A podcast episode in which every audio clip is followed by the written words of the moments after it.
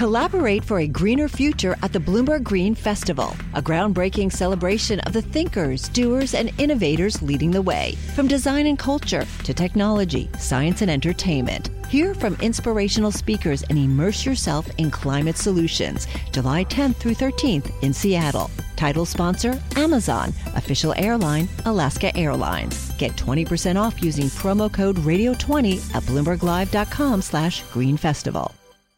The Studio 1.0 podcast is brought to you by ExxonMobil. Energy lives here. He got his start in West Philadelphia, working for the Fresh Prince himself, and later Biggie and P. Diddy. His breakthrough came in 2007 when he met a woman the world would come to know as Lady Gaga. Troy Carter helped take Gaga from unknown to multi platinum, then broadened his job title from talent manager to tech investor, betting on Spotify and Uber. But his own path to Hollywood was unexpected, coming from a tough neighborhood with a father who did time for murder. Proof, he says, you write your own future. Joining me today on Studio 1.0, founder and CEO of Atom Factory, Troy Carter. Troy, thank you so much for being here. It's great to have uh, you. Thank you for having me. So, you grew up in West Philadelphia, just like the Fresh Prince of Bel Air. West Philadelphia, born and raised. so we're going to talk a little bit about where you're from and, and, your career in music a little later on. But I want to start with technology. How did you get into tech investing?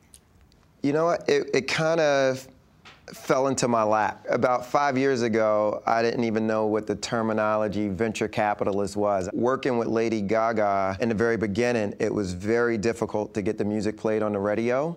So we used a lot of social media tools for marketing. So um, Facebook was coming out of .edu, uh, Twitter was on the rise, YouTube was just taking off and we were using these uh, social media platforms to reach fans directly.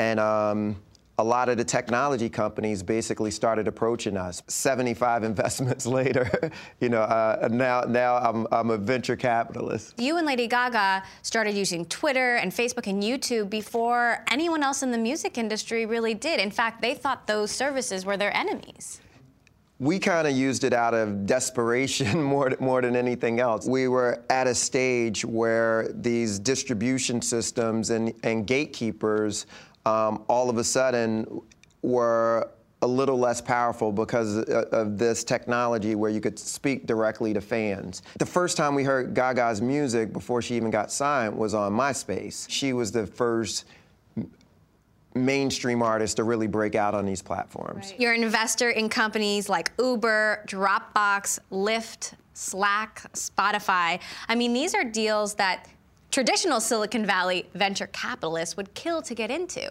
How do you get in?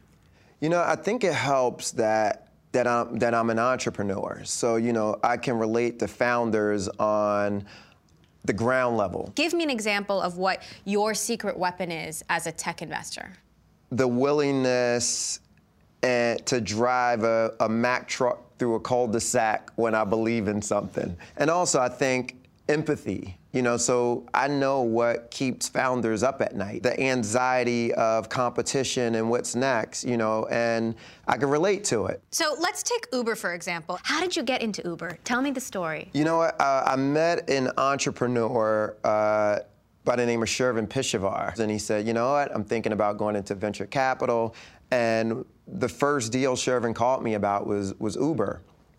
And at that time, they were only in San Francisco. And, you know, the first conversation I had with Travis was about, you know, I'm thinking the capital expenses around this business of buying, you know, hundreds of thousands of black cars. This could mm-hmm. never be successful. Right. And you know, and automatically, you know, Travis said, we're a logistics platform. You know, we're not buying cars, and you know, he explained it. And my worry was about how do you scale this company? So Travis was convincing you. You weren't convincing Travis to let you in. Yeah, he was, you know, he basically sold me on the vision. At that stage, you're interviewing each other, you know, and we had a pretty significant network. You know, we helped um, pull you know, Jay Z and the Roc Nation team into Uber. So it was about us being able to activate our network as well. You're also an investor in Lyft. Yes. So Uber and Lyft are like sworn enemies. How does that work? You know what? We actually invested in a company called Zimride. where John and the Zimride team were doing at, at uh, Zimride were basically providing carpooling from uh, dormitories at school to campuses. And six months later, we invested in Uber. That was this black car service. So they were completely non competitive. And then Uber launched Uber X, and then they wanted to kill each other.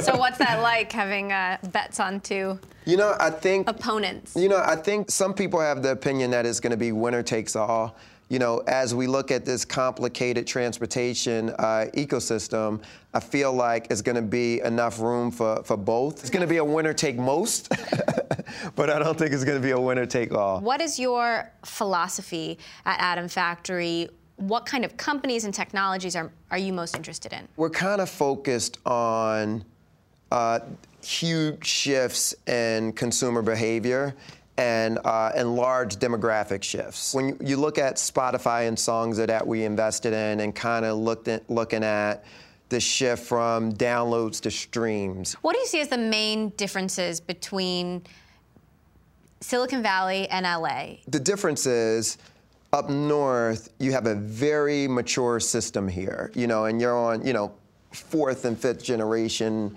tech companies. And LA, the lineage is more around media and more around storytelling and narrative.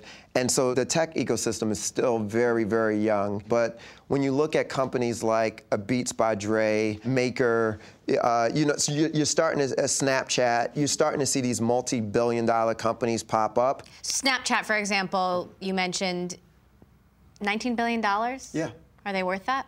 I think so. I think that I think they'll be worth more actually. Mm-hmm. You know, when you see the the amount of videos viewed per day and the, the type of engagement ar- around the product. What do you think about the, the fears that we're in a bubble, that valuations are too high? I'm seeing some valuations that are way too high because the company just isn't worth what that valuation is at that particular time. When you have a rounds that look like B rounds and B rounds that look like C or D rounds, and then the late stage rounds look, you know, bigger than what an IPO would be. You know, you, I think we have to really uh, be smart in our approach to, you know, how we're deploying capital. As a founder, I just would be very careful with burn rates right now.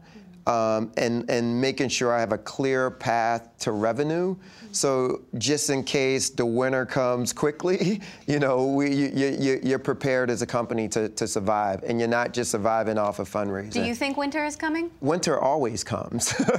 it's just a matter of when. I definitely feel like a correction is coming, and you know, we see a series of mini corrections. By the way, I don't think the bottom's going to fall out, but I do think we're going to see a series of corrections, and hopefully, you know, if hope, hopefully nothing catastrophic happens. Where are egos bigger, LA or Silicon Valley? Both. People here think they can change the world. Is that is that awesome or is that arrogant? I think is awesome. You know, because I think, you know, in order to change the world, you have to have big audacious goals and we need Elon Musk. You know, we need Mark Zuckerberg, we need Larry Page, we need Marc Andreessen. And by the way, we need St- George Lucas's and Steven Spielberg's and M. Night Shyamalan's and you know people with big uh, J.J. Abrams. I think we need both. You're listening to the Studio 1.0 podcast brought to you by ExxonMobil. Energy lives here. You had a complicated and difficult childhood. I mean, how did you overcome some of the things that you had to go through, which no kid should have to go through? We grew up in a really tough neighborhood. You know, we went to sleep to gunshots every single night. You know, it just was so- something regular. Uh, and you know, my mom worked 30 years at Children's Hospital in Philadelphia. Got up to go to work every day, 5:30 a.m. We would pour out the penny jar and count out the pennies. Um, to be able to uh, put into the bus, you know, to be so so that me and my brothers could go to school in the morning. We had to boil, you know, hot water because we didn't have hot water sometimes, and that gave me a drive to really make my family proud, to, um, you know, and to work really hard. Your father spent time in jail for murder. How did you overcome that? That was definitely tough growing up, you know, and um, not having a dad there and kind of looking for for that figure. That void was always there. And it took a long time for me to, to kind of really reconcile that. One bad night can kind of change everything. And, you know, he was arrested, did his time, and came back out and pulled his family back together. For kids who grew who grow up now, so many black men in prison right now, and uh, uh, so many kids left fatherless. Me being able to show those kids, you know, the script isn't written. You get the you're you're able to write the script. I come from where you where you come from, and then on my father's side, him be, being able to show, you know what, this doesn't need to be your life. The, the, what, what you did in the past doesn't necessarily define who you are in in the future. I want to talk about, you know, how you discovered music. Like, I know when you were 17, you tried to be a rapper. I was the biggest hip hop fan. I was the kid that would read all of the liner notes, like down to which recording studio.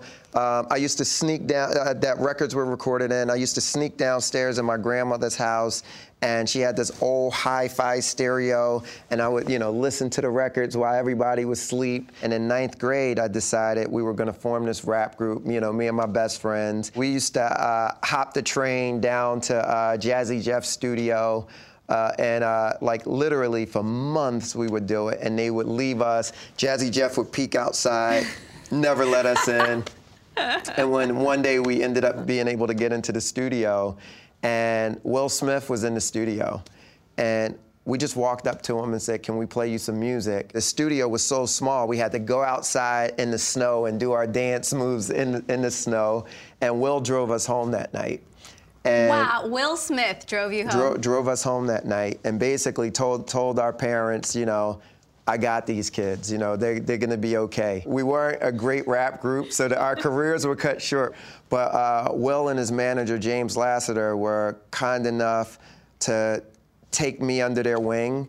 And I, you know, I was Jazzy Jeff's assistant. I was James and Will's assistant for a long time do everything from getting the car wash, run errands, you know, do all of these things. And um, but you know, that was my entry into the music business, and I started promoting concerts. And Big, Notorious B.I.G. was one of the concerts I promoted, and I met uh, P. Diddy through uh, working with Big. And he and I asked him, I said, "Tell me what you do. You know, I want to come work for you." and he said, uh, "Well, your first job is to get me that girl from behind the bar." Did you do it? I got him the girl from behind the bar, and uh, three weeks later, I was interning at Bad Boy Entertainment. 1999, something big happened. You met Eve Jeffers. Mm-hmm. Who happens to be Eve? Originally, I met Eve when she was about 16 years old, mm. and she was my first management client. And you worked with her for eight years. You know, we had an incredible run and, you know, we went from, you know, the good thing is working with Will, I'd, I'd seen this blueprint of you can take an artist who's a rapper and they can do television, they can do film. So my job was just to really execute on the blueprint. And then your relationship ended kind of abruptly, mm-hmm. and you know, this another sort of stumbling block for you. Like, yeah. what happened? She wanted to go to another level, yeah. and um, and at that time she it wasn't a lot of faith that I that I could get her there. It was a bit of a heartbreaker. You know, you spend eight years with somebody, you know, you become really close, and it caught me off guard. You know, like top of the financial crisis, uh, you know, 2000, 2007. And you couldn't pay your bills, no, right? No, it's like literally, I got I got wiped clean, you know, so it was a tough 18 months. But then something even bigger happened. You met Stephanie Germanotta, better known as Lady Gaga. Yes. she was an unknown at the time. She had just gotten dropped from Def Jam Records at the time. You know, this girl with these, you know, huge dark sunglasses and fishnet stockings and no pants. She and I were kindred spirits right away, just kind of really hit it off. So no one knew who she was, right? Mm-hmm. You couldn't even get Just Dance on the radio. You guys were playing clubs, like multiple gigs a night, just like pounding the pavement. How did you finally break through? She's probably the hardest working artist that I've ever met. You just couldn't find an artist who put in more hours, studied the game, studied the craft from songwriting skills to piano. Um, she wasn't a dancer when we when we met. You know, she was behind the piano, and but she worked so hard. You know, at the choreography. All of a sudden, you know, she was a dancer. So she wanted to compete on the highest level. You guys started her own social network, yeah. Little Monsters. Mm-hmm.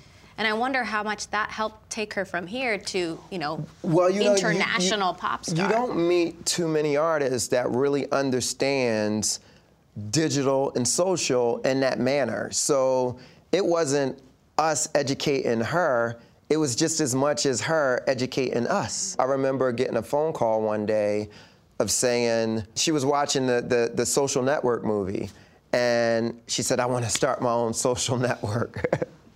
And you know, and uh, and of course, you know, I made a, a couple phone calls. It was a collaboration.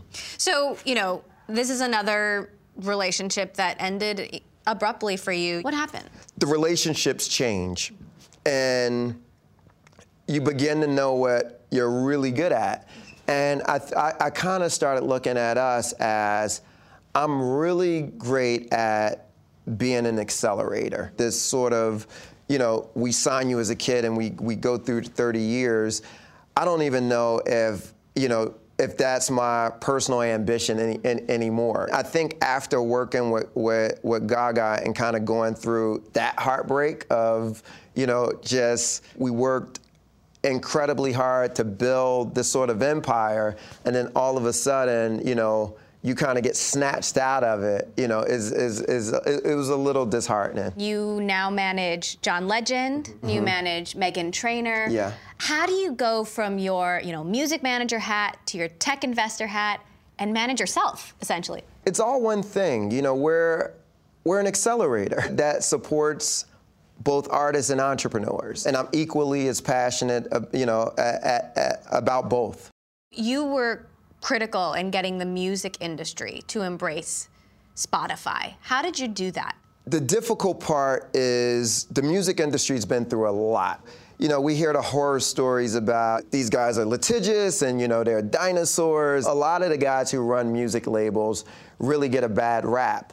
What the technology industry and some of the press isn't sensitive to is what Napster did to, to not just to the industry, but to families. I'm watching people lose their jobs, their kids having to be taken out of the schools that they go to. We're not like the finance industry or even the tech industry where you go to college, you get a degree, and you really got something to fall back on you don't go to school to be a, a, record promoter or a concert promoter. So a lot of people like myself you know, we don't have formal education. You know, I, I barely got my GED. So when Spotify came along, Daniel Ek did a really good job at, okay, you know what? Let me show you guys that I'm a friend and that I'm gonna add value. And my job is gonna be is gonna show people that it's easier to pay for and stream music than it is, than it is to steal it. And from there, I became a really big supporter because one, he's a guitar player, he's a musician, and he wasn't a guy that's just trying to, you know, steal from artists or anything like that. So give me an example where you said to an artist, look, this is this is something that can benefit you. There have been times where I had to get on the phone with really big managers to be and and who have really big clients and tell them what the downside was to for them leaving their product off of Spotify. All of the music is still available on YouTube for free.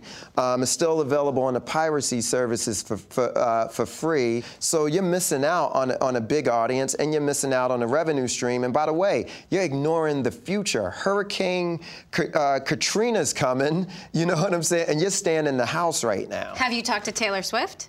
I have no. I didn't talk to Taylor Swift. So how does Spotify get over its Taylor Swift problem? I don't know if, if if Spotify needs to get over the Taylor Swift problem as much as it, as it is. People have to see the future, you know, because I. It, free already exists. It's a flawed argument when you say, I don't want my music on any service that offers free when free already exists. So is Taylor Music's- Swift is Taylor free. Swift wrong? Is she on the wrong side of history? I don't. I won't say it's wrong, but I, but I'll, I'll say in general, it's a flawed argument. It's more free than it is than it is paid right now. She's a, a, an incredible businesswoman, one of the best marketers that that I've ever seen, and on top of that, incredibly talented. So I think she does a lot of things right. But when it comes to this specific argument about we, it, it is proven that freemium works. That if you give people a free option, there's a huge case study that they, they, they become paid users. But you gotta offer them a, an, an, an entry point. We'll see the world become a streaming world. Downloads will not last. You know, you just look at the data right now, it just won't last. what do you think of Apple Music? Apple Radio is every Saturday I'm listening to Apple the app Beats One is probably one of the- Really? Beats One hands down is one of the best music experiences. When you have DJs like Dr. Dre, like Q-Tip, like Pharrell, you know, and you're listening to the records that inspired them. And, and it's, musically is one of the best music experiences. An algorithm can't do that. How do you see the hierarchy between Apple Music and Spotify and Tidal? Like, how, do, how does that play out? So you have terrestrial radio that's stronger than ever right now. This is another one that's not going to be a winner take all market. It's, a is is very, very complicated. The streaming market is going to be very, very competitive. What about Tidal? Um, I think the verdict's still out. I think the intent was fantastic. You know, just I want artists to, to own something, and I, I, by the way, I would rather see something that's artist owned than something that I, than something that's venture backed. You know, so I think the statement was was, was powerful, and you can't underestimate Jay Z. Artists are now making the bulk of their money from live events and tours, right? Do you foresee that changing? There'll be multiple revenue streams. You know, I think we're going to see revenue streams that don't that don't exist, right? Uh, like, AI and VR, like when when artists can scale themselves by doing instead of having to go out and beat your body up by doing 120 shows, you know, over a four or five month time span or whatever, when you can do 120 shows in one night because of because of uh, AI and VR, and you know, and you can create this sort of uh, real experience where you don't have to be in, be there in the flesh. That's a brand new rev- revenue stream that never existed before. what's next for Troy Carter? You know what? We, uh, we're having fun right now, and also just a future, you know, the, the, of supporting entrepreneurs and artists. Troy Carter and Entrepreneur Accelerator. I really like that. Troy, thank you so much No, for thank- doing thank this. you for having Troy me. Carter, it's been great to have you. Thank you for having me. Studio oh. 1.0. Thank you.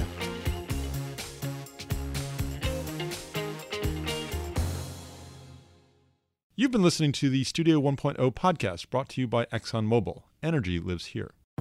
Collaborate for a greener future at the Bloomberg Green Festival, a groundbreaking celebration of the thinkers, doers, and innovators leading the way. From design and culture to technology, science, and entertainment. Hear from inspirational speakers and immerse yourself in climate solutions. July 10th through 13th in Seattle. Title sponsor Amazon. Official airline Alaska Airlines. Get 20% off using promo code Radio20 at BloombergLive.com slash Green Festival.